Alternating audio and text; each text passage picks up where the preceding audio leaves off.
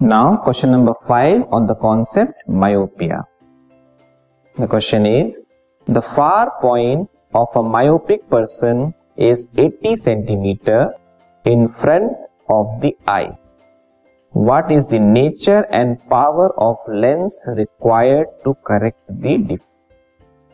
ठीक है हमें पता है कि मायोपिक पर्सन जो होता है मीन्स इसको शॉर्ट साइटेडनेस होती है वो इन्फिनिटी के ऑब्जेक्ट को नहीं देख पाता है क्लियरली उसका जो फार पॉइंट है वो इंफिनिटी से शिफ्ट होके किसी फाइनाइट डिस्टेंस पे होता है।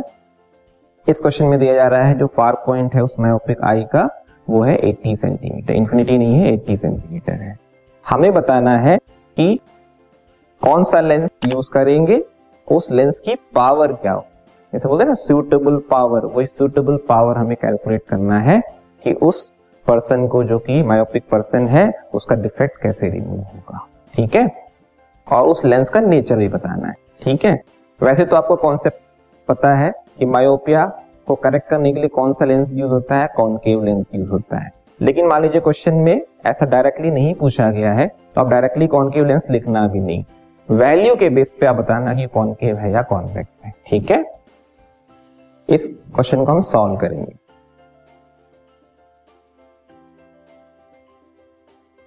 Okay okay? So what is the far point given far point की वैल्यू तुम्हें दी है। This podcast is brought you by Hubhopper शिक्षा अभियान अगर आपको ये पॉडकास्ट पसंद आया तो प्लीज़ लाइक शेयर और सब्सक्राइब करें और वीडियो क्लासेस के लिए शिक्षा अभियान के यूट्यूब चैनल पर जाएँ।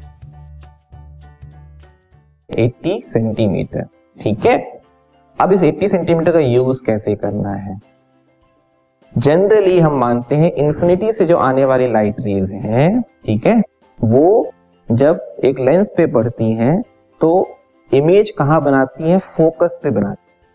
ठीक है? कोई भी लेंस पे जब इंफिनिटी से आने वाली लाइट रेज आएँगी, जो कि पैरल लाइट रेज होती हैं, वो इमेज बनाएँगे कहाँ पे? फोकस पे। इसका मतलब फोकस से लेकर लेंस तक की जो डिस्टेंस है, वो फोकल लेंथ कहलाती है। तो यहाँ पे जो 80 सेंटीमीटर हमें दिया है, इसको हम फोकल लेंथ ले लेंगे। Mean focal length F equals to 80 centimetre ले लेंगे। ठीक है?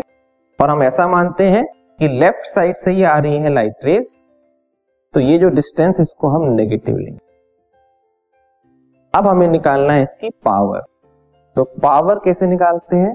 Power is reciprocal of focal length. ठीक है? मींस वन बाय एफ़ होता है। लेकिन अगर फोकल लेंथ को आप सेंटीमीटर में मेजर कर रहे हो तो इट इज़ हंड्रेड अपॉन ये वन बाई एफ़ है मीटर में और हंड्रेड बाई एफ़ है सेंटीमीटर में। तो हम एफ़ की वैल्यू रखेंगे यहाँ पे तो हंड्रेड बाई माइनस एट्टी इसको सिंप्लीफाई करने पे हमें डेसिमल में वैल्यू मिलती है 1.25 जो कि नेगेटिव रहता है। और पावर की यूनिट होती है डी डी फॉर डायोप्टर। तो ये आपका फाइनल आंसर है, minus one point two five dioptre power की लेंस हमें यूज़ करनी पड़ेगी उस पर्टिकुलर मायोपिक पर्सन की डिफेक्ट को रिमूव करने के लिए। अब, क्योंकि फोकल लेंथ नेगेटिव है और पावर भी आपकी नेगेटिव है तो वो जो लेंस है, उसका नेचर क्या है?